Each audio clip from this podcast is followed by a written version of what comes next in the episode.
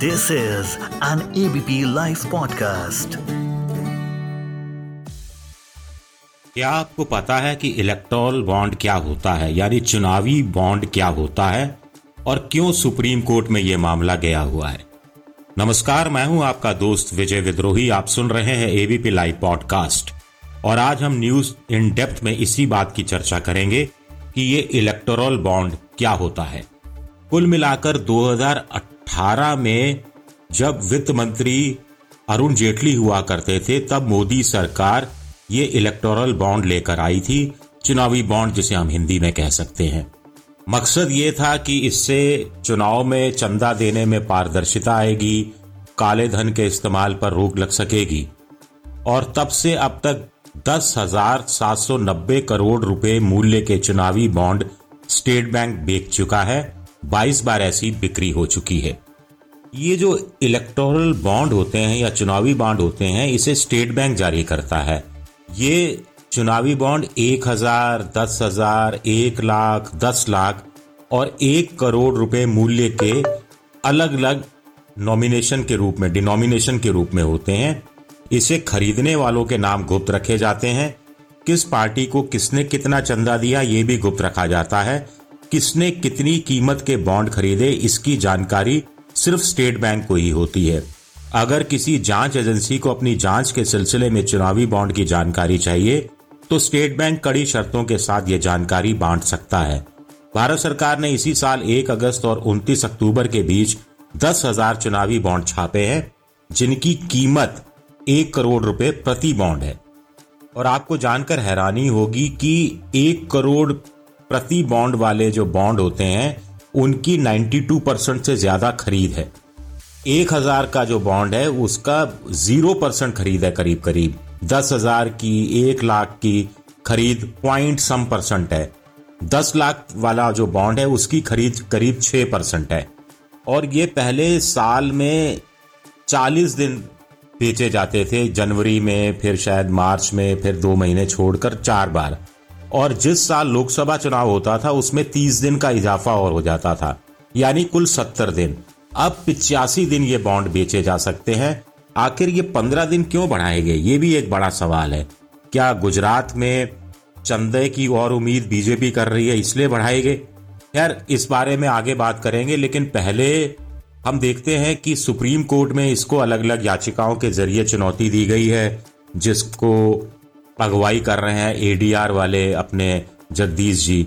ADR यानी association for democratic reforms तो मोदी सरकार सुप्रीम कोर्ट में कह चुकी है कि चुनावी बॉन्ड पूरी तरह से पारदर्शी हैं, काला धन पर रोक लगाते हैं और चुनावी भ्रष्टाचार को रोकते हैं।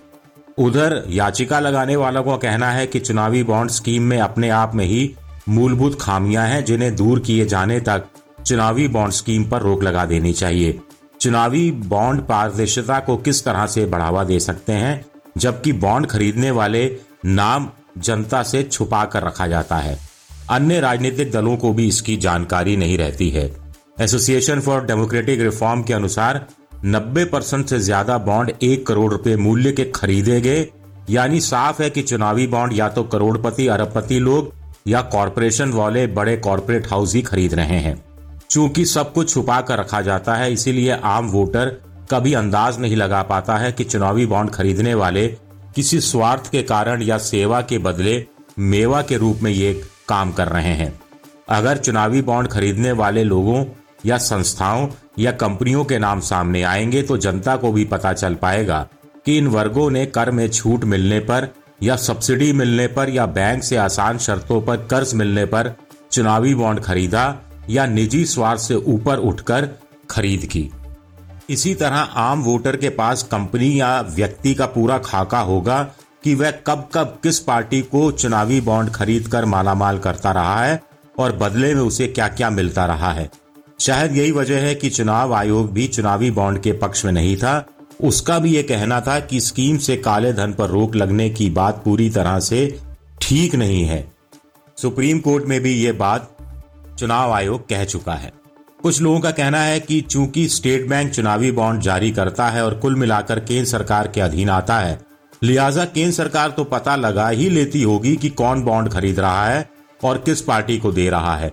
अगर विपक्षी दलों को ज़्यादा चंदा कोई एक कंपनी दे रही है तो केंद्र सरकार ईडी, इनकम टैक्स, सीबीआई जैसी जाँच एजेंसियों के माध्यम से दबाव डाल सकती है। कुछ जानकारों का कहना है कि अगर ये मान लिया जाए कि चुनावी बॉन्ड से काले धन पर रोक लगती है तो इसका भी फ़ायदा सत्तारूढ़ दल को ही मिलता है। ऐसा इसलिए क्योंकि चुनावी बॉन्ड का अधिकांश बड़ा हिस्सा सत्तारूढ़ दल को ही मिलता रहा है। यानी उसके पास खर्चने को पैसा ज़्यादा होता है, भले ही वो व्हाइट में हो। अब चूँकि कहा, किसने कितना पैसा जमा कराया या खर्च किया या पेमेंट किया उसका ट्रेल पैन कार्ड की अनिवार्यता के कारण आसानी से पता लगाया जा सकता है। चूँकि आजकल सोशल मीडिया पर चुनाव लड़ा जाता है और वहाँ पैसा खर्च किया जाता है तो सत्तारूढ़ दल ज़्यादा क्लीन मनी खर्च कर पाता है। इससे उसे चुनाव में ज़्यादा लाभ मिलने या मिलने की आशंका या संभावना बनी रहती है। यानी चुनावी बॉन्ड के ज़रिए परोक्ष रूप से विपक्षी दलों के हाथ बांधे जा सकते हैं। अब अगर चुनावी बॉन्ड किसने खरीदा, कितना खरीदा, किस दल को कितना चंदा दिया, ये सब अगर खुलकर सामने आ जाएगा तो ऐसे लोगों के खिलाफ बदले की कार्रवाई से सत्तारूढ़ दल हिचकेगा, क्योंकि आम जनता की नज़र में, आम वोटर की नज़र में उसकी ये हरकत अलोकतांत्रिक मानी जाएगी, चंदा देने वाले भी खुलकर सामने आ पाएँगे।